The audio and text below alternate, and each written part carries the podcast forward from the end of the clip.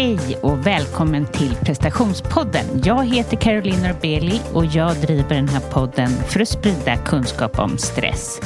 Jag gör också det här för att jag vill ta reda på hur presterar man och mår bra och hur lever man i den här världen och mår bra. Eh, prestationspodden har ett nyhetsbrev och vill du ha mina gästers bästa tips eller mina retreats eller kurser som kommer så får ni inte missa att gå in och signa upp på carolinorbeli.com.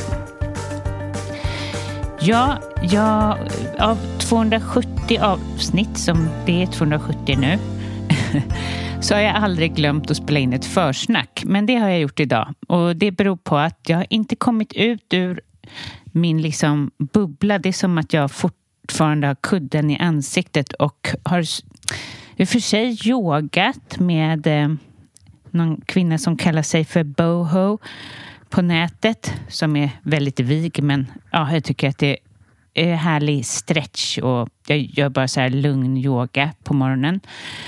Men det hjälpte inte mycket. Jag känner mig fortfarande som att kudden sitter i i ansiktet.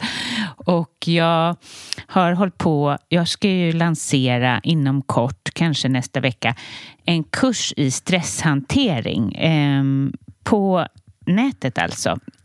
Och eh, jag har suttit med den och känner väl att jag är ju en igångsättare. Det är ju därför podcastformatet passar ju mig jättebra. Liksom, det är ingen för, alltså, inte mycket förberedelse, det är det. Med, med gästerna så är det absolut förberedelse. Men det är korta puckar, oj det trivs jag med. Men med den här kursen, det är så, eh, liksom ett kämpande för mig. Men eh, imorgon ska jag skicka det till massa vänner som ska få se över om de tycker att det är bra eller dåligt. Så kommer jag vidare. Men hur som helst så glömde jag bara av att jag skulle spela in det här. Jag spelar ju sällan in ett helt avsnitt med gästen och försnacket samtidigt utan det blir alltid lite separat. Um, och jag, jag, tror att det kan bero på att jag har varit själv en hel vecka med barnen och jag pratade kanske om det sist att det är något konstigt med att jag ska då levla upp också. Inte bara att jag är med barnen hemma utan jag ska även liksom tvätta lite mer eller ja, se till eh, det är som att man kontrollerar. Det eh, möter jag ofta med mina kunder, att kontrollen ökar. Och även hos mig då. Eh, så det blir ansträngande. Jag upplevde verkligen när min man kom hem att det var bara, att jag fick pusta ut. Och jag inser att han bidrar en hel del. Eh, och eh, ja, nej men så att jag, det är ju det liksom att man får ju inte en sem veckas semester själv efter det. Och det känner ni nog till rätt bra själva. Um, ja, jag ska snart ta mig till gymmet. Jag har ju fått för mig att gå på gym nu, vilket som jag pratade om senaste avsnittet eh, inte är särskilt kul. Men efter det ska jag in och träffa mina kompisar. Och då tänkte jag på det här. Eh, när man var yngre så var det så härligt på något sätt. Du vet, när man gick ut, kanske var fulla och man fick höra hur mycket de älskade en eller man kunde säga det själv. Eh, nu så, när man är 46, 47 år gammal så är det väldigt liksom så här, ja, hur går det för barnen då? Trivs de i skolan? Lite de där samtalen som såklart också är givande men man längtar tillbaka lite till det hur det var. Och framförallt tänker jag på att man säger aldrig till varandra hur mycket man tycker om varandra. Och jag var inne på förra veckan om det här med dömandet. Att eh, man har kanske, ju äldre man blir, ju mer kritisk på ett sätt kan man ju bli mot andra och att det är viktigt att öva den här kärleksfulla inställningen till varandra. Eh, som man hade den här novisa, som att allting bara var bra. Så jag funderar liksom på, det kommer ju inte komma fram ikväll när jag går och tar ett glas vin med mina kompisar. Men man kanske skulle börja skriva brev till dem. Eller ja, brev kanske lite, ett sms. Och istället för att så här, de ska svara oh, lite krystat att de tycker samma bara, nej men skriv det till någon som kanske annan som behöver höra det. Ja, att öppna upp ett lite mer varmt samtal, tänker jag. Lite annat samtal. Det är rätt, ja, jag vet inte om du som lyssnar är 46, men det är rätt tråkigt. Alltså, det finns vissa som jag har ett jättebra samtal med, men det är ju mycket sådär problem med barnen och ja, det, det är inte samma härliga energi som det var förut. I veckan så la jag upp en tanke som jag har som jag, en av mina absolut bästa kompisar och jag som har ett väldigt bra samtal. Henne som jag brukar ringa när jag står och kastar, sorterar sopor. Eh, för hon, eh, vi har ja, alltid ett härligt samtal som flyter på och då var det faktiskt hon som sa var går gränsen mellan att ta ansvar och vara självutplånande?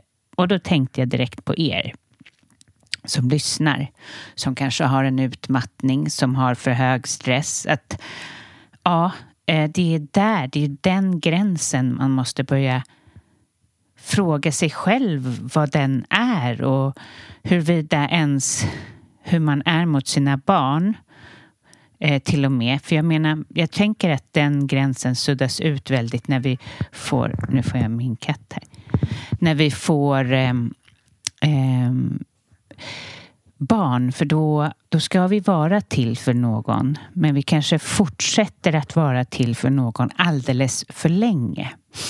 Även när min son är 13 år och eh, så liksom så ska jag fortfarande bre en macka. Eh, det är det. det. Man undrar hur länge det ska pågå. Alltså hur länge och var den gränsen? Att man måste kanske väckas lite i. Har jag ett självutplånande sätt? Var, vad är det rimligt att jag ger? Till, hur mycket är det rimligt att jag ger till andra? Och var ska jag stå till förfogande? Ehm, och var, när kan jag se till mig själv istället? Så ja, jag tycker den meningen i sig, jag vet inte om jag förklarar den så bra nu. Ehm, men var går gränsen mellan att ta ansvar och vara självutplånande? Det är något som vi många kvinnor, man behöver inte ha haft en utmattning, behöver. Och jag tänker att man får se det som en livslång träning, att varje dag försöka att inte utplåna sig själv utan att fylla på och tänka på liksom, att det är nämligen så som på flyget att vi måste ta masken först och sen se till, se till barnet, vännen, kollegan, partnern. Men det är som att vi programmerade vissa av oss att, eh, att verkligen bara se till till, till alla som är runt omkring oss. Ehm, och det, det är viktigt att se över för att minska stressen. This is Paige, the co-host of Giggly Squad, and I want to tell you about a company that I've been loving, Olive and June. Olive and June gives you everything that you need for a salon quality manicure in one box. And if you break it down, it really comes out to $2 a manicure, which is absolutely insane. It's also so easy to get salon worthy nails at home with Olive and June. The difference between how your nails used to look when you did them yourself and now with the Manny system is a complete game changer. The best thing about Olive and June too is it's a quick dry, dries in about one minute, lasts for five days, and full coverage in up to one to two coats. Visit oliveandjune.com slash perfect Manny 20 for 20% off your first system. That's oliveandjune.com slash perfect Manny 20 for 20% off your first system. Hey, I'm Ryan Reynolds. At Mint Mobile, we like to do the opposite of what Big Wireless does. They charge you a lot, we charge you a little. So naturally, when they announced they'd be raising their prices due to inflation, we decided to deflate our prices due to not hating you. That's right. We're cutting the price of Mint Unlimited from $30 a month to just $15 a month. Give it a try at mintmobile.com slash switch. $45 upfront for three months plus taxes and fees. Promo rate for new customers for limited time. Unlimited more than 40 gigabytes per month. Slows. Full terms at mintmobile.com. Hey, it's Ryan Reynolds, and I'm here with Keith, co star of my upcoming film, If, only in theaters, May 17th. Do you want to tell people the big news? All right, I'll do. it. Sign up now and you'll get unlimited for $15 a month in six months of Paramount Plus Essential Plan on us. Mintmobile.com slash switch. Upfront payment of $45 equivalent to $15 per month. Unlimited over 40 gigabytes per month. Face lower speeds. Videos at 480p. Active Mint customers by 531.24 get six months of Paramount Plus Essential Plan. Auto renews after six months. Offer ends May 31st, 2024. Separate Paramount Plus registration required. Terms and conditions apply if rated PG. Many of us have those stubborn pounds that seem impossible to lose, no matter how good we eat or how hard we work out. My solution is PlushCare. PlushCare is a leading telehealth provider with doctors who are there for you day and night to partner with you in your weight loss journey. They can prescribe FDA-approved weight loss medications like Wagovi and Zepbound for those who qualify. Plus, they accept most insurance plans. To get started, visit plushcare.com slash weight loss. That's plushcare.com slash weight loss.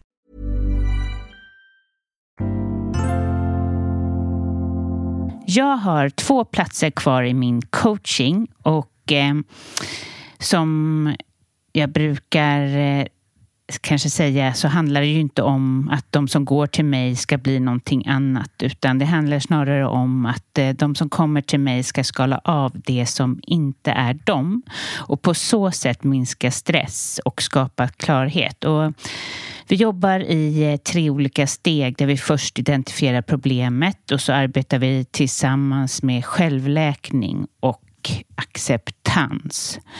Och första sessionen med mig är helt gratis och jag coachar på Yogamanna i Stockholm men även digitalt. Så gå in på carolinorbeli.com och signa upp och skulle den ligga nere så går det bra att, för att jag håller på och bygger om min sajt. Men så går det även bra att mejla caroline.prestationspodden.se. Mitt fack fantastiska retreat finns det fortfarande några platser kvar. Det har börjat eh, rulla in eh, anmälningar och det är jag så glad för, för det betyder att jag också kommer få vara där. Vi är alltså i ett eh, härligt hus, lyxigt med kock och pool och allting och äter hälsosam mat och vandrar i bergen och vi eh, yogar yin-yoga under palmerna och vi mediterar och pratar om härliga samtal som berör personlig utveckling och hälsa. Så ja, du kan även där antingen gå in på carolinorbeli.com och signa upp eller funkar inte det, caroline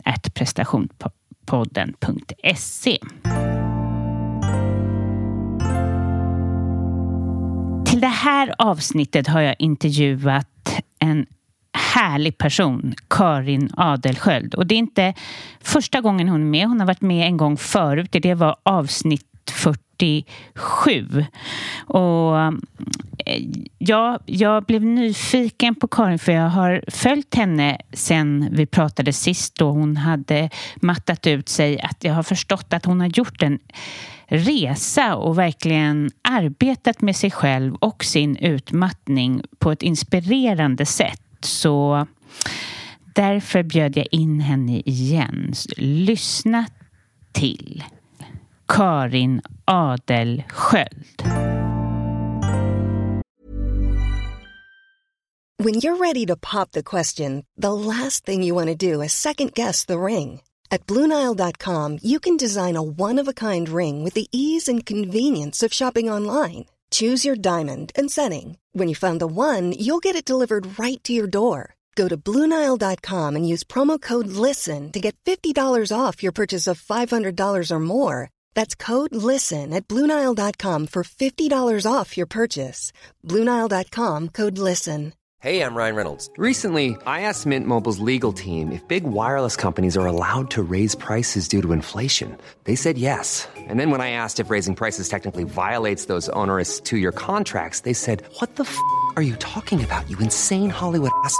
So to recap, we're cutting the price of Mint Unlimited from $30 a month to just $15 a month. Give it a try at mintmobile.com slash switch. $45 upfront for three months plus taxes and fees. Promo rate for new customers for limited time. Unlimited more than 40 gigabytes per month. Slows. Full terms at mintmobile.com. Hey, it's Ryan Reynolds, and I'm here with Keith, co-star of my upcoming film, If, only in theaters May 17th. Do you want to tell people the big news? All right, I'll do. Sign up now and you'll get unlimited for $15 a month in six months of Paramount Plus Essential Plan on us. Mintmobile.com slash switch. Upfront payment of $45 equivalent to $15 per month. Unlimited over 40 gigabytes per month. Face lower speeds. Videos at 480p. Active Mint customers by 531.24 get six months of Paramount Plus Essential Plan. Auto renews after six months. Offer ends May 31st, 2024. Separate Paramount Plus registration required. Terms and conditions apply if rated PG.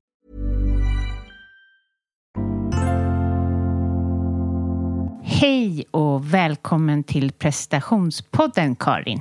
Tack snälla. För andra gången. Välkommen tillbaka. Tack. ja, eh, du var ju med i avsnitt 47. Mm. Och vad är det här för avsnitt då? Det är över... 268 eller något sånt. Ja. Och jag tänker att, eller jag tänker det, eller för jag har följt dig lite på Instagram och så, att det är mycket som har skett sedan dess. Mm. Och att, ja men, det är därför jag vill ta dig hit för att prata om det. Som, för det är mycket, som vi sa här off the record, ett, du hade varit utbränd då ett år. Mm. Och eh, det är ju en lång resa efteråt. Mm. Ja, det är det verkligen. Jag lyssnade på avsnittet nu och jag minns också det när du frågade, för du sa när hade du gått in i väggen? Just att jag gjorde det så himla hårt. Det var en enorm kollaps. Och jag säger, ja men nu är det ett år sedan. Och då var ju din spontana reaktion, oj, så tidigt. Och då minns jag att jag tänkte, men vad då? Det har ju gått ett år. Ja. Nu har det gått sju år i år. Ja. Nu förstår jag vad du menade. Ja, precis. För om vi backar tillbaka, vad var det som... Eller först och främst, för de som inte vet vem du är. Eh, vem, vem är du, börjar vi. Vem är jag? Jag heter Karin Adelsköld. Jag är journalist i grunden. Vetenskaps och teknikjournalist. Eh, men jobbar som komiker. Vad roligt att jag säger vad jag gör nu och inte vad jag är, apropå prestation. Men jag är tvåbarnsmamma som har ganska stora barn nu, 18 och 20. Och jag fyller 50 i sommar. Åh, milstolpe. Ja, annars är jag en glad fjärt med hockeyfrilla, skulle man kunna, man ska sammanfatta det. Ja, vad härligt. Om vi då tar och backar tillbaka till när du brände ut dig. Vad var det som hände? Ja, det här är ju då, nu ska vi se så jag säger rätt då, 2016. Som jag under en längre tid haft symptom på långvarig stress eller på utmattning. Jag hade ont i kroppen, jag var irriterad, jag var uppe i varv, jag kunde inte sova. Började bli väldigt, väldigt glömsk. Och i och med att jag har varit med om utmattning förut eh, ja, vad blir det? Jag har lite så med årtalen, men säg ungefär tio år innan dess. Så visste jag att nu är det dags att göra som jag gjorde senast, nämligen dra ner på tempot och kanske inte jobba lika hårt och sådär. Problemet den gången var väl att jag just gjorde det som jag tänkte att man skulle göra. Jobba mindre, eh, fokusera på saker som är bra för en, som yoga och andningsövningar och träning. Och det var bara det att jag tog det kanske lite för långt. Skulle jag, jag kan idag tänka att jag brände ut mig till sist på att inte bränna ut mig. Jag gjorde en stor flytt och, och eh, la om hela mitt liv ganska dramatiskt. Och det förstår jag ju nu är ett sätt att liksom, ja, men ändra de yttre förutsättningarna. Men mitt problem var ju de inre. Den inre stressen ju. Eh, Så vad som hände var att jag fick en enorm stresskollaps. Så det är väl så att när man har varit utmattad en gång, så nästa gång så blir det tuffare. Det kanske du kan svara på. Det kan vara så, absolut. Ja. Ehm, och inte för att skrämma någon som lyssnar nu. Nej. Det handlar ju liksom inte om vad man har i bagaget alltid och så, utan eh, det ser olika ut för olika. Men för mig var det så att jag hade väldigt mycket stress, inre stress, av en mängd olika anledningar. Som till sist gjorde att kroppen och till och med hjärnan stängde ner. Och det klassades som en stresskollaps då. Du tappade minnet. Ja. Jag tappade minnet, jag tappade liksom de flesta kognitiva. Alltså jag kunde inte läsa, jag kunde inte skriva. Precis i början så visste jag knappt vem jag var. Jag fick ju åka in på psykakuten. Först trodde vi det var en hjärnblödning, men det var alltså stress. Och eh, det är svårt att förklara hur den här första tiden var, men jag var så... Jag var som, nästan som att ha, att ha haft en stroke. Det var ingenting som fungerade, varken kropp eller knopp. Och det blev... Eh, ja, det var ju en chock. Först var det en chock. Nej, men jag kan ju inte bli utbränd. Jag kan ju inte gå in i väggen. Jag har inte jobbat. Jag har ju gjort allt som man ska. Och sen började det gå upp för mig att jo, det kan man ju visst det. Man kan liksom inte lösa inre problem med yttre saker. Nej, Nej. precis. Det var det jag minns att du hade lite jobbigt med. Att folk så här, förväntade sig att jaha, du har mycket på jobbet. Och du Ah. bara, nej. Nej, det har jag inte. Nej. Nej, så det blev... Först handlade det ju väldigt mycket om acceptans. Att acceptera att jag var sjuk. Jag bråkade mot det väldigt länge. Jag tyckte jag var smart nog som vetenskapsjournalist. att, att känna till hur, hur illa det kan gå. Men det är klart, jag tror inte man riktigt förstår förrän man har varit i det. nej. Och sen började den långa, långa resan med rehabilitering för att komma tillbaka. Och det är klart, hade jag, haft, hade jag varit miljonär och, och kunnat liksom bara lägga tid på återhämtning och rehabilitering, då kanske det hade gått snabbare. Men jag är ju mamma och jag har ju ett liv också samtidigt. Ja, det är det. När man är förälder. Man kan ju inte bara pausa och ligga på soffan Nej. efter jobbet. Nej. Och jag, sjuk, jag sjukskriver mig från er nu, barn. Ja, precis. Men förr fanns det ju någonting som hette... Vad hette det? Man åkte på sån här eh, husmorssemester. Mm. Ja, det hade varit något. Ja, Ja. och då fick man liksom lägga in sig, höll jag på att säga, på någon slags vilohem några dagar. Det hade ju varit ljuvligt. Ja, verkligen. Ja. Men... Eh, och hur lång tid tog det innan du kände att du var tillbaka och kunde börja jobba och livet började bli lite mer normalt? Ja, det var ju det. Jag hade ju helst velat bli helt frisk innan jag började jobba. Men det är ju lite problematiskt idag med... Mm, eller problematiskt ska jag säga. Det är ju, nu förstår jag ju det är på gott och ont. Man vill helst inte långtidssjukskriva någon som har möjligheten att smyga igång och jobba. Just för att man inte ska utveckla social fobi eller liksom bli sämre av att bara vara hemma. För det finns den, den eh, Ja, aspekten verkligen. också. Ehm, så att jag fick ju lov att börja jobba helt enkelt eh, efter hundra dagar. Tack, tack vare att jag har ett fritt jobb så kunde jag börja smyga igång. Liksom. Jag gjorde någon föreläsning och sen fick jag vila en, två veckor. Ehm, Oj, vad tufft att gå upp och göra det. Ja, men jag ska också säga att mitt, mitt vardagsrum, där jag trivs bäst och får energi, det är ju på scenen. Ja. Mm. Så, så hade någon annan Nej, sagt så här, nej precis, nu ska du gå till scenen. Åh, Ja. vilket stresspåslag. Nej, för mig är det hemma. Det hade nog varit svårare för mig att, att göra något jobb som jag inte hade gjort innan. Ja, Men visst, det var en utmaning. Alltså i början kom jag ju inte ihåg texten. texterna, poängerna på mina skämt. Jag kommer ihåg upplägget ungefär, men inte vad det var som var kul. Och flera gånger tappade jag det på scenen. Så det är som Nej. ett frågetecken. Ja. Jag hade en jättestor föreläsning för ett kvinnoförbund och eh, fick blackout på scenen. Eh, och då fick jag säga som det var. Nu, nu vet jag knappt vad jag gör här, så vi får ta en paus. Och så kunde jag berätta lite då. Jag är på väg tillbaka från utmattning och sådär. Det blev jättebra. Vi tog en paus och alla hade fantastisk förståelse och sådär. Men det är klart att det blev ju en stress i sig. Så där, kommer jag kunna klara det här eller inte? Men tänkte för mig själv att ja, ja, men är de missnöjda får de pengarna tillbaka. Men det här med som du har det, du har ju väldigt många olika saker som du gör. Mm. Hur är det för stressen, tycker du? Jag har ju varit egen företagare i 20 år. Ja. Så, Så att jag har hittat ett ganska bra lugn i det. Men när pandemin kom, då fick jag ju eh, verkligen jobba med mindfulness och Ja. acceptans. För Jag då med. var det ju svårt. Mm. Eh, men du frågade när jag blev frisk sådär. Och det, ehm, så den, det har tagit sina år. Jag, jag skulle säga att jag kanske... Jag vågade inte ens säga att jag var frisk väldigt länge.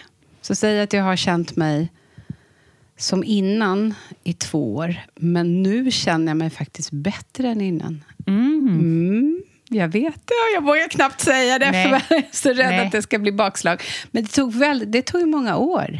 Ja. Men det har ju varit bra år hela tiden. Det Mm. har bara varit att jag har varit tvungen att försöka.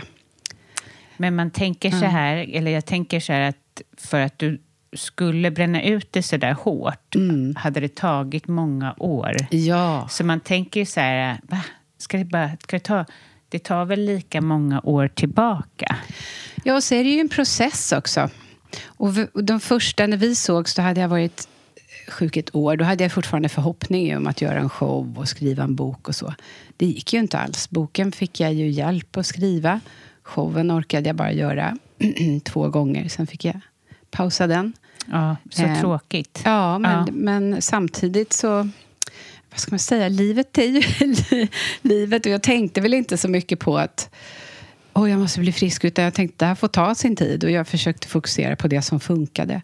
Men de första åren, det var det jag skulle säga, så funderade jag väldigt mycket på orsaken till att jag blev sjuk.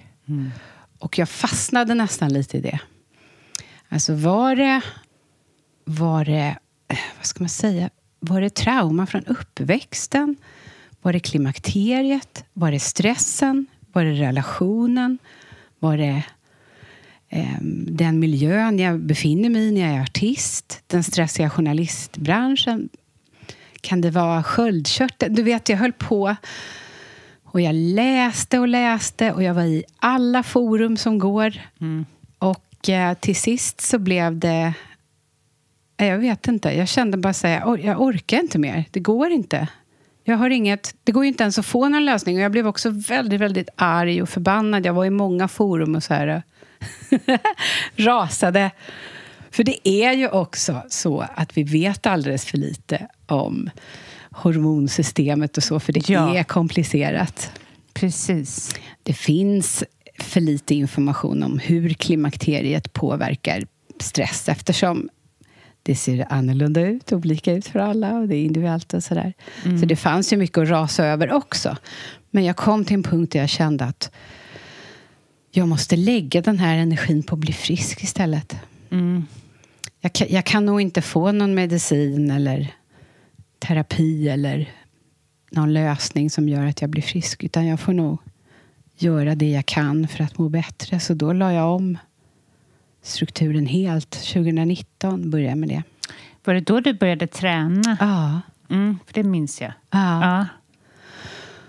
Och då fick jag bara det att pausa. Med Anders, eller vad heter han? Eh, Mikael. Mikael, ja. Ja, men precis. Och det var i samma veva. Eh, jag hade varit hos Malou i TV4 Just det. och pratat om hur mycket jag avskydde julen. Ja. Och satt där och härjade. Alltså jag kan gå in och titta på det klippet ibland. Eh, jag är liksom jätteuppsvälld. Alltså så här, man ser så här kortisoluppsvälld. Så här alltså, jag ser verkligen inte ut att må bra. Och är väldigt, väldigt arg och härjar. Och, liksom. och några veckor senare så ringer en redaktör från Malou och säger vi ska sätta igång ett hälsoprojekt här. Eh, olika personer som har olika utmaningar. En som har diabetes, en som har Just det. någonting annat. Och vi undrar om du som utmattad eller för detta skulle vilja komma och lära dig att träna efter utmattning. Och då var jag desperat. Då hade jag precis konstaterat att jag kommer inte längre. Jag kan inte bråka mig till en lösning. Nej. Jag skrattar för det är så, idag är det så otänkbart. Men jag kan också tänka med kärlek på den här Karin som liksom skulle slå sig frisk på något sätt. Ja, men det var rädsla. Alltså, Ja. ja. Och frustration och också sådär när man inte fungerar. Jag kan ömma väldigt. Jag träffar ofta, ofta kvinnor som är i den situationen som jag var då. Och jag känner sån kärlek och ömhet till det. För man, vad ska man göra Nej. när det inte funkar? Man blir ju rädd när man inte får veta varför. Ja. Det är inte, och varför kroppen inte fungerar. Man blir ju rädd och det är att det finns så lite kunskap. Alltså jag kan få hög puls när jag tänker Ah. på det här med hormonerna. Jag har ju en del avsnitt av det, men det är liksom det är verkligen en begränsad information som finns. Ja. Och då, vad då träna efter åter eller utmattning? Vad, vad, jo, men prata med vår PT ska du se. Han heter Mikael Engress. Han är medicinsk PT. Jag hade aldrig hört talas om det Just innan. det. Och han berättade då... Har du haft honom som Jag har gäst? haft honom, Ja, ja. Mm. då har han säkert berättat om det här också. Att, eh, ja, men till exempel en så basal sak som att när man börjar få upp pulsen så kommer adrenalinet kicka igång. Har man då haft en stresskollaps eller mått dåligt eh, och haft nästintill samma hormoner som har betytt red alert, alltså varning, då kopplar hjärnan ihop det och man får panik. Eller jag fick panik när jag blev när jag fick upp pulsen av motion. Och d- bara att förstå det.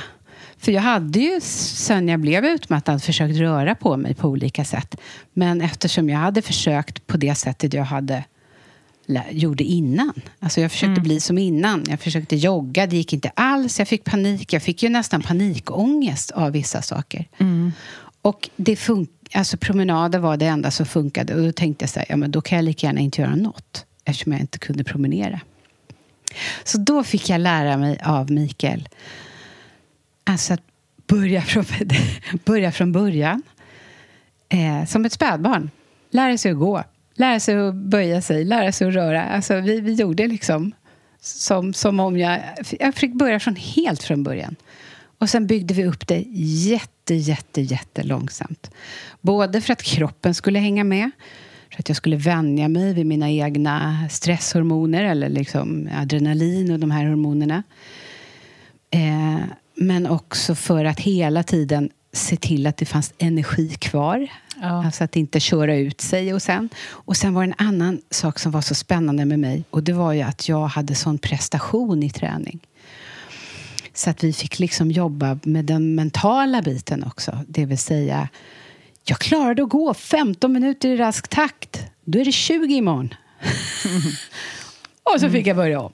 Alltså vi fick ta myrsteg. Ja, men vad fantastiskt att få hans hjälp. Ja, och fantastiskt att få göra det i tv, för vi kunde ju faktiskt prata om det. Eh, Ja. och jag fick fråga, men hur kan du göra en sån här grej i tv? Det, det om något stressar väl dig och ger dig prestation? Jo, men jag kände på något sätt att jag, jag hade med mig hundratals kvinnor Ja, ja. bakom mig som också ville ha hjälp. Så att jag kände någonstans att jag gör det här tillsammans med er. Och då blev det också ett sätt för mig att verkligen ta det på allvar. Mm. Så där började väl min, min resa tillbaka på riktigt. För eftersom jag inte kunde lösa... Är det hormoner? Är det det? Är det... Jag gjorde ju naturligtvis alla test först och såg att det inte var något problem med sköldkörteln och såg att ja, jag är i klimakteriet. Men, men ehm, jag mådde inte så dåligt av just det att jag kunde sätta in hormonbehandling just då.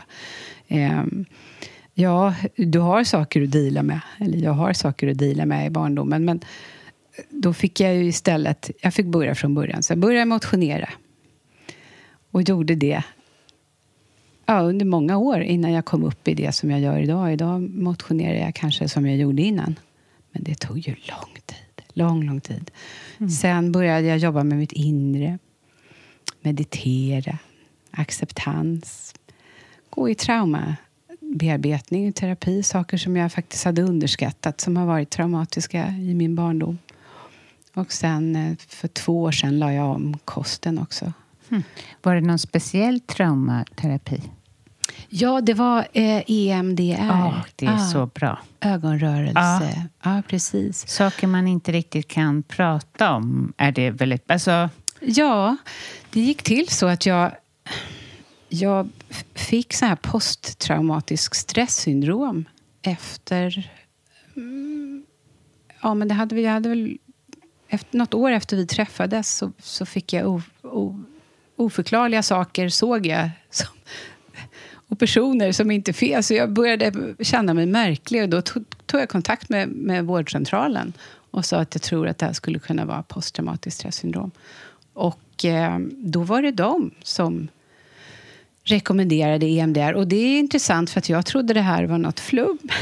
Ja, precis. Ja. Eh, Men det här är ju en, en metod. Mm. Och vad det handlar om är ju att man egentligen då, ni kanske har pratat om det här innan också, men att just man tar upp en traumatisk händelse man, tillsammans med en terapeut. Man liksom går igenom den. Och man, man hjälper hjärnan att placera det här minnet som egentligen har hamnat fel. Alltså det har hamnat i den eh, nutidsminnebanken och man placerar det bak i. Det har hänt förr, det händer inte nu-banken och då har, så blir det mindre, det dyker upp mindre. Jag, det, jag, Det är otroligt, eller hur? Ja. kan du förklara det bättre? Nej, det där var väldigt bra. Eh, precis.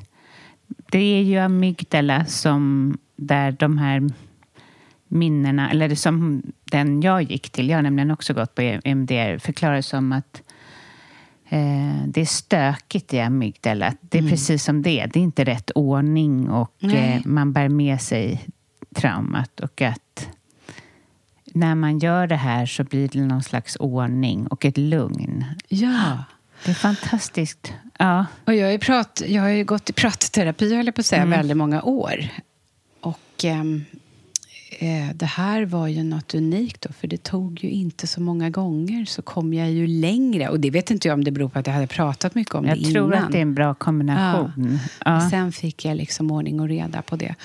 Och det var också, jag har ju inget speciellt stort trauma sådär, utan man pratar väl om komplex trauma idag. Man får också passa sig. Allt kan vara trauma. Ja. Men i mitt fall så hade jag väldigt, väldigt jobbigt eh, under skol... När jag gick i skolan, min uppväxt. Och fick både, blev både misshandlad psykiskt och fysiskt. Nej. Och det här, Jag skrattar till. Men det är ju trauma. Det är trauma, men jag har pratat mycket om det. Mm. Jag har också förhållit mig till att ja, men alla har ju på något sätt blivit mobbade. Ehm, Lite utstött i alla fall. lite utstött. Och Jag har också tänkt så här, ja men det har gjort mig till den jag är idag. Och liksom försökt hitta, ja, men accepterat det. Så att jag blev lite förvånad när det började dyka upp. Och om jag idag liksom, som har lite mer koll på hur hjärnan funkar så skulle jag väl beskriva det som att det började när jag var åtta år när hjärnan liksom verkligen är i utvecklingsfasen och där jag också min identitet formades. Eh, det höll på eh, till slutet på nian. Och att bygga sitt jag under en press av att inte duga, inte räcka till, att inte se bra ut, att vara konstig och ful och sådär. Det gjorde ju både att, att, att det blev en... en menar, att jag såg på mig själv på det sättet. Men också att jag skapade ju överlevnadsstrategier, till exempel att kriga som funkade väldigt bra i grundskolan men som sen, efter utmattningen framför allt, inte funkade bra alls. För som vuxen kvinna som inte, behöver man inte kriga med allt och alla. Nej. Till exempel. Nej, jag förstår precis. Ja. Så jag gick in i de här situationerna. Och det hade jag ju aldrig gjort. Alltså. Det var några få situationer som var liksom hade... Vad, vad stort att du kan se det, eh, tycker jag. Alltså det är ju många som krigar så där och då kan jag se så här, men gud, det act from hurt. Alltså man ser att det här, den här ilskan kommer ju inte ifrån situationen här. Det här kommer ju från någonting annat. Ja, men jag såg ju inte det i början. Nej, nej, men nu. Nej, men Ja, nu kan jag ja, se det. Absolut. Och det är en del av det här med eh, självacceptans. Att, att förstå att alla de sätt och allt det jag har gjort har jag inte gjort uppsiktligt. Eller liksom, vad heter det? Uppsikt. Nej. Med, med, med uppsåt, Nej. uppsåtligt. Utan det här har varit gamla överlevnadsstrategier. Det har absolut inte varit bra saker. Jag tar ju fortfarande fullkomligt ansvar för det. Det är inte så att jag skyller på det. Men, men eh, när jag nu jobbar med att bli bättre, att acceptera, så är det också skönt att säga ja, men jag är inte en genomrutten människa, utan jag har haft de här sakerna med mig, men jag har ett ansvar att verkligen, verkligen deala med det. Jobba med det. Men det var ju spännande med den här ögonrörelsen, för att det var ju som sagt, jag gick igenom några scener nästan. Och då var det som så mycket släppte. Mm. Så det var ju Vad coolt det är. fantastiskt. Var det personer, alltså känner du att det har blivit, är det personer som det har blivit närmre eller är det mest händelser? Ehm, nej, men händelser... Och det var inte så mycket vilka personer det var, utan Nej. det var just att se den här lilla flickan få stryk och verkligen känna det var då, det var inte nu. Så när jag kommer in i ett rum så behöver inte jag läsa in som att alla hatar mig, snart kommer jag få stryk. Nej. För det är inte ak- aktuellt längre, men de varningssystemen var fortfarande så närvarande i mig. Och då, att göra karriär som ståuppkomiker Ja. till exempel, Shit vad du har gjort det värsta man kan tänka värsta sig. man kan tänka sig. Eh, Det blev ju där, det var där jag hittade min inre stress. Mm. Jag gör ju idag samma sak som jag gjorde innan. Men jag har mer återhämtning, jag har mer lugn och ro Mm. och jag har inte de här eh, stressalarmen. Och det kommer slås från en på. annan plats. Det kommer från en annan plats. Ja. Ja. Vad fint. Men ehm, ja, gud, för det är ju en otrolig kraft ifrån det här. Om människor, eller så här, folk som lyssnar kan säkert känna igen sig när man har en ilska eller eh, när det kommer från en plats som är väldigt sårbar. Och sen Ah. tänker jag också, det är inte konstigt att du mattade ut dig då för att det är så mycket man ska kompensera med som man inte tänker på för att bara bli omtyckt. Ja, men visst. Även om världen tyckte om dig. Alltså, eh, så...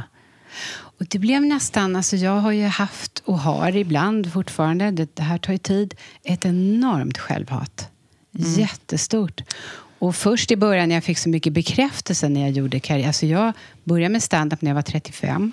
Efter första gången jag brände ut mig. Och det gick ju väldigt snabbt och jag fick så mycket erbjudanden och roliga program och sådär. Och då först i början var det ju underbart att bli så bekräftad. För det var ju liksom någon slags... Det tänkte Se. jag inte som revansch, men det var ju underbart att bli omtyckt. Ja. Men problemet blev ju att när jag fick så väldigt mycket kärlek. Jag har ju nästan aldrig fått någon sådär ehm, hat eller liksom, utan folk verkar gilla sig, eller inte brytt sig om mig, så kan det vara också. Men till sist blev skillnaden mellan vad folk... Folk älskade mig. Alla älskade mig, utom jag. Och bara hatade mer och mer. Liksom. Och den här diskrepansen mellan att folk älskade och vem jag tyckte att jag var, den blev för stor. Det blev en avgrund. Liksom. Och där kom ju också stressen. Men jag kan inte leva upp till det här längre. Tänk om alla skulle se vilken dålig människa jag är egentligen. Mm. Tror du inte det är vanligt bland er? Eh, Utåtagerade. ja, eller, eh, ja, eller kanske bland stand-up och eh, eller överhuvudtaget när man har Ja, men att det är en väldigt, i alla fall, att möta så många som tycker om en sådär, tror jag är vanligt att få en ganska, usch, här var det en skev bild. Ja, just det. Jag vet inte. Kanske. Jag tror att många som jobbar konstnärligt kanske har ganska mycket ångestproblematik. Att vi kan kanalisera det. precis. Men eh, jag vet inte om folk hatar sig själva så mycket som jag gör. Jag vet att folk har ju den här... eh, När ska folk komma på att jag inte... Men jag har alltid tyckt att jag kan, så självförtroendet har varit helt okej.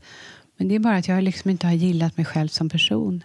Men det är, det är inte konstigt när du har varit med om det du har varit med om. Nej, det kanske inte är det. Men, men ehm, jag vet att jag, jag beställde ju min, min eh, läkarjournal från när jag kom in då till psykakuten och var helt utmattad. Och då står det en notering där att det verkar inte som patienten har förstått hur hennes uppväxt är kopplad till hennes mående. Nej. Jag, läste, jag, jag beställde den för länge sedan. Jag vet att jag pratade om det senast också. Men jag, vågade, jag öppnade den för några månader sedan bara. Jag har inte vågat innan. Eh, och då såg jag det och då tänkte jag så här. Spännande, jag som har gjort program och eh, jobbat med de här sakerna så länge. Men jag har inte, det har inte klickat hos mig. Nej. Men jag skulle vilja säga om man lyssnar nu och tänker åh, ja, de terapierna ska jag gå, det ska jag göra, det ska jag göra. Alltså man, man kommer väldigt långt med att försöka kliva ur sitt huvud lite grann och studera sig själv, studera sina tankar utan att värdera.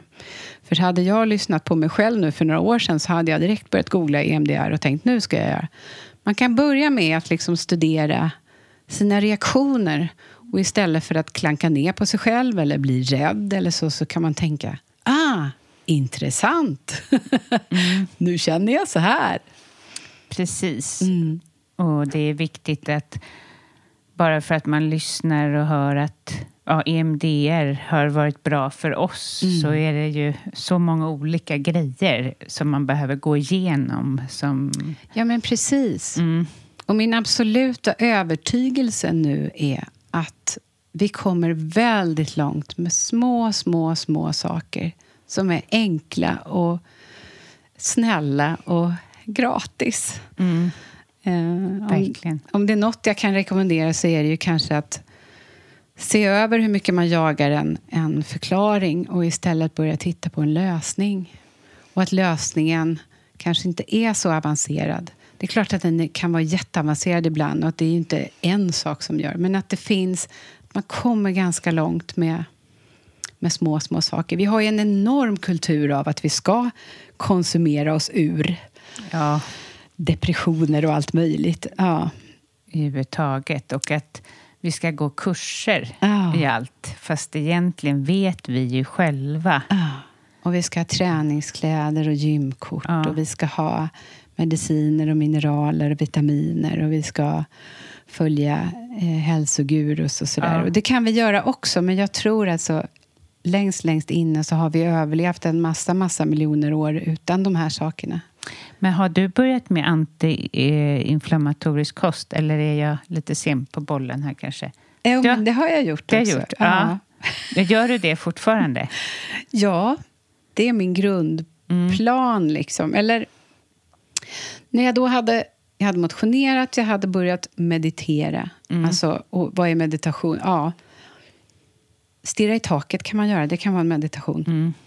Sätta på en bra låt varje morgon och lyssna till och blunda kan vara meditation. För mig har det varit att sitta och blunda på morgonen och bara försöka landa i mig själv lite grann. Det har gjort jätteskillnad. Men jag blir fortfarande inte så pigg som jag ville. Jag märkte att jag fortfarande var seg. Och då hade jag egentligen bara... Jag har verkligen gjort, inte läst på den här gången liksom, om vad jag ska göra. Utan vad, vad är det de säger? Mat, motion, vila, mm. sömn. Så det är det jag har gjort. Och då började jag titta på maten och fundera på om jag ska äta mig pigg nu då, om jag ska äta hjärnan liksom pigg, vad ska jag göra då? Då fick jag ju såklart läsa på lite. Och då insåg jag att ja, men, jag behöver försöka hålla... Balans är ju det som jag har haft svårt för hela mitt liv, men det som har hjälpt mig mest. Alltså att inte göra något för mycket, inte för mm. lite. Lite, lite, mm. snällt, snällt, ofta, ofta.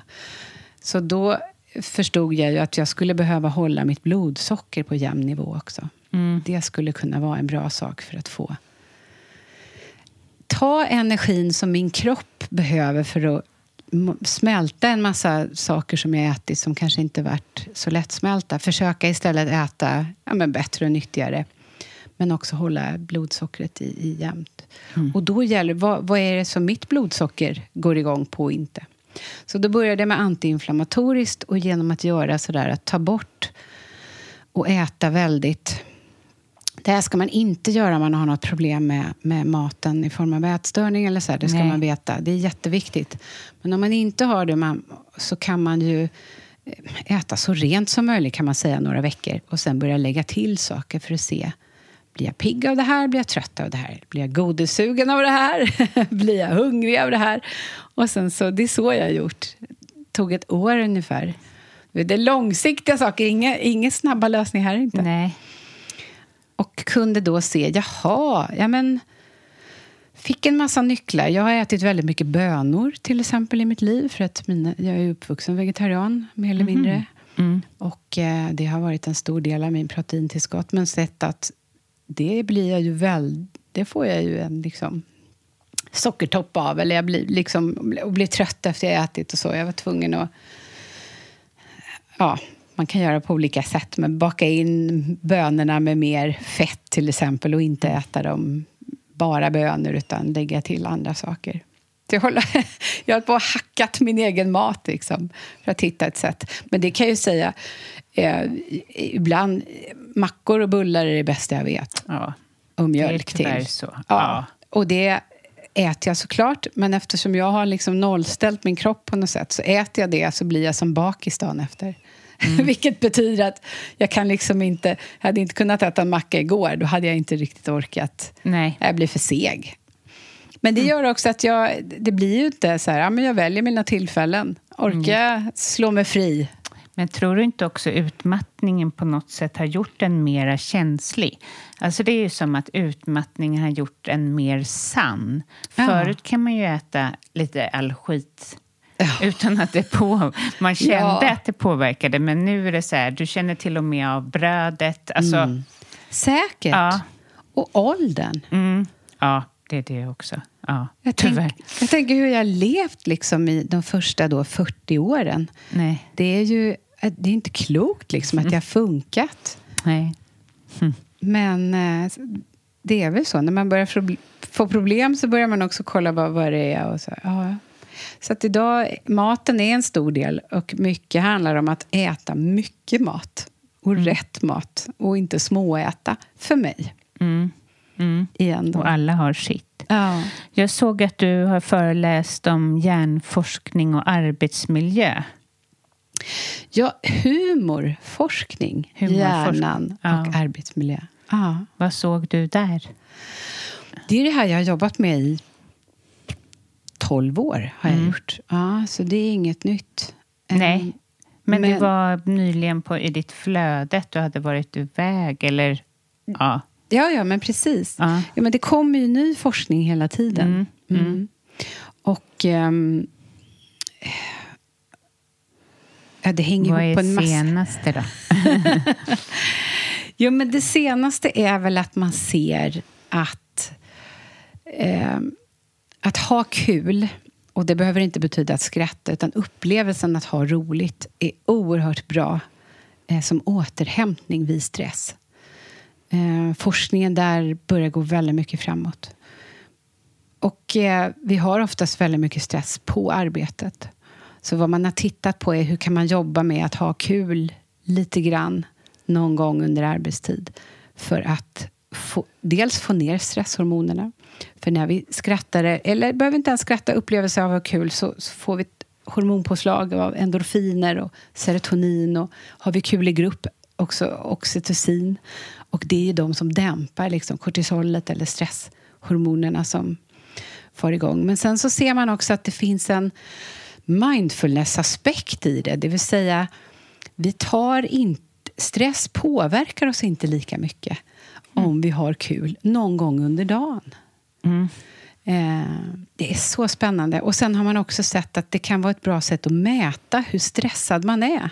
Det vill säga, har man inte roligt alls någonsin i sitt liv eller på sitt jobb, då kan det vara så att man har för mycket stress. Och Sen finns det en till aspekt och det är att för att förenkla det väldigt mycket så har vi två känslosystem som sitter i pannloben längst fram. Det höger, det är den man kallar ibland grådaskhjärnan. Eller som, nu minns inte jag hennes namn, hon har skrivit Livskoden, Lena Skogholm.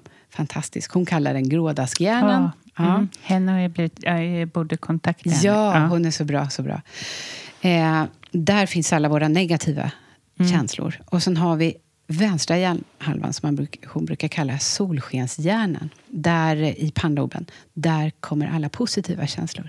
Nu är det bara så att vi har ju inte överlevt genom att hoppa runt och vara glada och, och ha det härligt. Utan vi har överlevt genom att tänka negativa tankar, katastroftankar. Kan det hända någonting här? Och det gör att den delen av hjärnan är mycket, mycket starkare. Under många år har man ju försökt prata om de här sakerna och säga att ni måste tänka mer positivt, vara mer positivt. Det är bara det att det är inte så enkelt. Eh, jag har haft jättesvårt med positivt tänkande. Jag tycker det är enormt svårt. Dels att man värderar. Jaha, är resten negativt då? Och också så blir jag mer negativ av positivt tänkande. Jag tycker det är så jobbigt. Så här, ja, det är bäst. Alltså jag blir bara arg. eh, av det. Däremot så har man sett att, att man kan träna vänster hjärnhalva genom att till exempel, det finns saker man kan göra på internet. Man, några minuter varje dag. Eh, det är som träningsprogram. Man kan, då får man olika bilder med 20 ansikten på och så är 19 sura, en är glad och så ska man snabbt se den glada. När man gjort det några minuter varje dag så, så ser man den glada snabbare och snabbare. Och vad man lär hjärnan det är att hitta de positiva sakerna runt omkring sig. Mm, det är bra. Så har man tränat det här några veckor så kan man plötsligt så börjar man se livet ljusare. Trots att man bara tittat på glada ansikten på. Och då ser man att det är samma sak med humor. Tittar du på roliga klipp ibland, följer roliga konton, så kommer du träna den delen av hjärnan som ser, som ser livet eh, mer positivt. Och det här är ju fantastiskt. Det är ju helt otroligt. Och också... Eh, för mig blir det som så här, ja men det är ju det jag sagt hela tiden, vi behöver skratta. Men det är ju verkligen så. Alltså det, det vi behöver ju det eh, mycket, mycket mer. Ja. Eh, så, bara tänka på hur det är att åka tunnelbana, det är ju inget nytt, men att Nej. vi ska ha det här, liksom, den här, alltså när vi passerar varandra på gatan så att vi inte ser varandra på något sätt. Då är det nog bättre, alltså, ja, verkligen eh, få in lite Glädje. Ja, genom Ah. klipp. Varför Ah. inte? För det finns ju inte riktigt där ute. Nej. Nej. Och det är 15 år sedan jag bli, blev komiker och ganska snabbt så började jag upptäcka att ja, men det finns nog mer med humor än bara, bara det här med att skratta. Så det var då jag började liksom studera humorforskningen. Gud vad härligt. Men vad man, vad man ser och vad man kan säga är att alltså börjar man ta humor på allvar i sitt liv och på jobbet, det behöver inte bara vara på jobbet utan även hemma, Ja, så, så kan man bli en sån som ler i tunnelbanan. Ja, Så att det kommer liksom lite, du måste börja själv uppleva att du har roligt, så kommer det andra. För det är det jag tycker är svårt. Jag vill inte springa runt och le, men det Nej. händer någonting när man börjar. ja. Mm. och eh, man blir mer närvarande. Att gå Ah. så där tunnelseende och bara kolla på mobilen och allt vad vi Ah. gör. Ja. Eh, jag berättade det i förra avsnittet, men ja, det är en, en man på gymmet som... Alltså, på mitt gym där jag går, där ser alla ut så här. Alltså, alltså de är så, inklusive en själv, man är ju nästan inte där. Fast man, för det är inte kul heller att hålla på med vikter. Men han kommer in bara Hello! Så här, amerikanare med käpp och så här, ga- jättegammal och bara Let's do some exercise! Och vet, ropar och, så här, och söker upp folk och så. Om jag ser att folk bara Men gud, han är ju, ett, han är ju lite läskig. Men han är inte läskig. Vi är läskiga som sitter Ah. så här. Han är ju underbar. Och han, fatta vad han får med sig. Så där går ju han hela sin dag. Men vi tycker ju att det är märkligt. Alltså, Ah. För att, ja, är han lite konstig? Varför är han konstig egentligen? Nej, precis. Och det är där som är skillnaden på mig nu. Förr så kunde jag vara så här, ja, ingen skrattar, alla.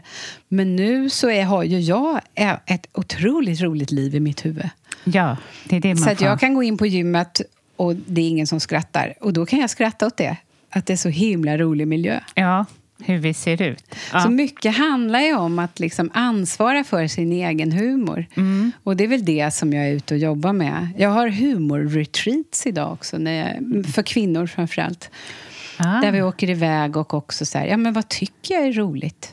Ja. Hur kan jag göra för att bli, hur kan jag bli roligare? Nej, men gud vad Eh, härligt. som är fantastiskt. Och Var det, och, åker ni då? Eh, just nu så är vi på en herrgård i, eh, som heter Sannas underbara herrgård som ligger i Älvkarleby. Mm. Eh, så jag har tredje helgen nu i, i mars som är väldigt rolig. För, och det visar ju sig... ehm, ja, men efter, det har humor och att skratta åt sig själv. Det finns väldigt mycket kä- självmedkänsla i det. Mm. Så det finns väldigt många bra aspekter. Men vi, alltså I Sverige har vi ju en grej att vi...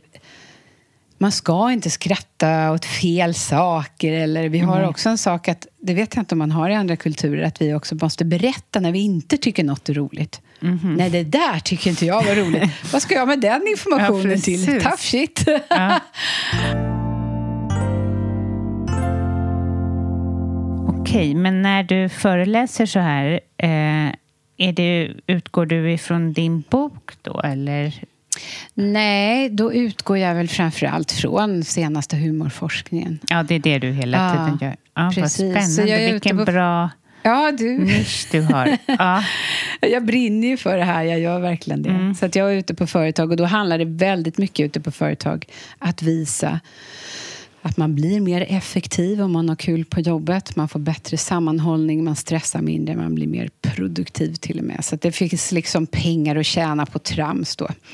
Eh, och med lite forskning i ryggen så blir det enklare för chefer framförallt och ledare att ta till sig. Och sen handlar det mycket om att berätta hur gör man? Hur avsätter man tid och hur gör man rent praktiskt?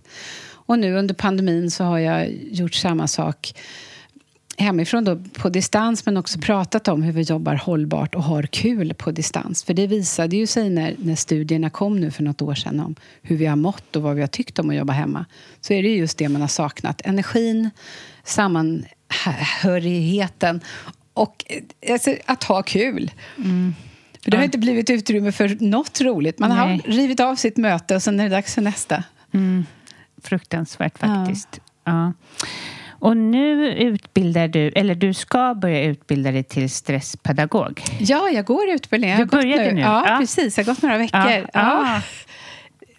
Stresspedagog, ja, du hör ju. Jätte, ja, men det är ju helt rätt. Du har ju jättetid till att det ska komma. Ja. Alltså, inte springa efter en vecka och bli stresspedagog. Nej, precis. Nej. Nej. men jag kände tydligt sådär att nej, men jag kan inte lära ut förrän jag är frisk. Och jag kan heller inte... Jag kan berätta om min historia, det har jag gjort mycket. Men sen är det ju en annan sak att inspirera och lära andra. Och då kände jag att jag kan mycket, jag har läst mycket, men jag behöver pedagogiken. Alltså hur kan jag på en arbetsplats till exempel lära personer att ehm, jobba med stresshantering och återhämtning? Så den här utbildningen på så sätt, den är ju fantastisk. Då är det just pedagogiken, alltså hur lär man ut? Och vi kommer också lära oss ehm, ja, men hur man systematiserar det. Alltså gå in på en arbetsplats, analysera, eh, göra, eh, alltså följa upp, alltså göra studie innan, göra arbetet och sen analysera och utvärdera efteråt och se hur det har gått. Så du känner att det bygger på det du redan gör med de här föreläsningarna eller tänker du dig arbeta som... Ja, vi får väl se lite. Jag har fått väldigt mycket förfrågningar om att föreläsa om stress innan. Och det har jag inte känt att jag har velat. Nej. Jag kan berätta det jag kan om stress och så, men jag har velat bli helt frisk och må helt bra. Att det ska gå lång tid och sen ja, men utbilda mig innan jag gör det. Så jag, jag, framför allt så skulle jag nog vilja jobba kanske i grupp eller på arbetsplatser och hjälpa till. Lite samma sak med det jag kan, alltså de här små sakerna som kan göra stor skillnad. Ehm, Men det kanske blir eh, en utveckling av det du gör. Ja, men det kanske Ja. blir det. Ja. Och också göra stresshantering lite roligare. ja. Eh, för där vet jag ju... Eh, jag förstår. Alltså, när jag var utmattad, det var ju i alla fall första gången, då var, kunde jag ju inte skratta alls. Då var jag ju livrädd och så ledsen. Och att skratta då gick ju inte. Men andra gången jag brände ut mig, då var jag komiker. Och då kunde jag väldigt tidigt skratta ändå åt eländet och skratta åt allt. Alltså bara det när man inte har en hjärna som fungerar. Hur roligt det blir. Om man liksom kan skratta åt det. Jag har ju under åren nu haft roliga sådär eh, saker på Instagram när vi hjälps åt. Liksom, klantigaste saken man gjort eller... Jag kan ju aldrig lyckas med siffror så, det hoppar ju fortfarande. Så jag ska beställa saker från nätet, det blir ju bara kaos. Framförallt mat, det blir ju inget. Och alla gör ju samma. Oavsett om man har varit utbränd eller inte. Nej, precis. Och det är Ja. så härligt att skratta åt det här. Eller hur? Ah. Istället för att så slå på sig själv och bara Ah. nej, nu fick jag hem tre ost. Äh. Ja, men precis.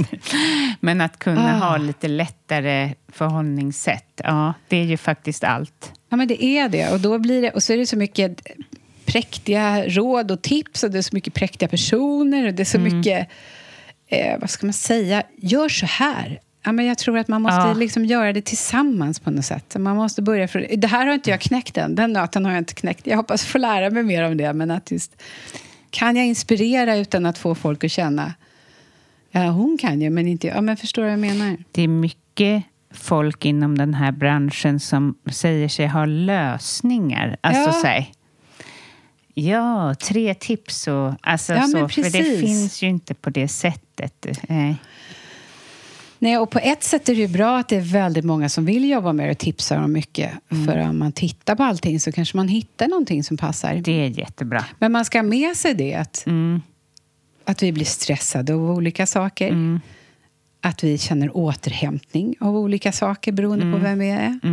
Och om man lyssnar nu och tänker åh hjälp, jag är kanske utmattad. Nej, kanske inte ens säkert man är utmattad. Utmattad kan vara en känsla. Man kan känna sig utmattad. Man behöver absolut inte vara på väg in i en utmattningsdiagnos eh, som, som syndrom. Liksom. Jag ser sig själv som unik och Mm. utforska det istället för att jämföra sig, i, även i sin utmattning. Ja, men precis. Men du som jobbar med det här, Mm. vad, vad säger du? Det behövs jag? Ja, det behövs lägg ner, tu- Karin. Nej, gud, det behövs så mycket människor inom den här sektorn överhuvudtaget. Det är en sån växande och liksom, och, och, på företag. Och jag, och jag bara tänker också, jag är så lite orolig över den här generationen nu som växer upp och det är så den här hetsen av betyg, det är värre än någonsin. Hur ska det bli för dem när de kommer ut till verkligheten? Och ja, du behövs ju. Vi alla behövs. Alla, alla som skriver de där råden som jag sa också. Jag menar mest att man... Nej, men jag förstår Ja, det. Det, blir, mm. det är svårt också för att det finns en, en, ett sätt att, att sälja in sig själv också om man har en lösning. Och det Ja, är precis. ju lockande säkert. Ja, precis. Mm. Men ja, gud, det, det behövs. Det finns så mycket dåliga arbetsplatser. Eller det är Ja. inte lätt.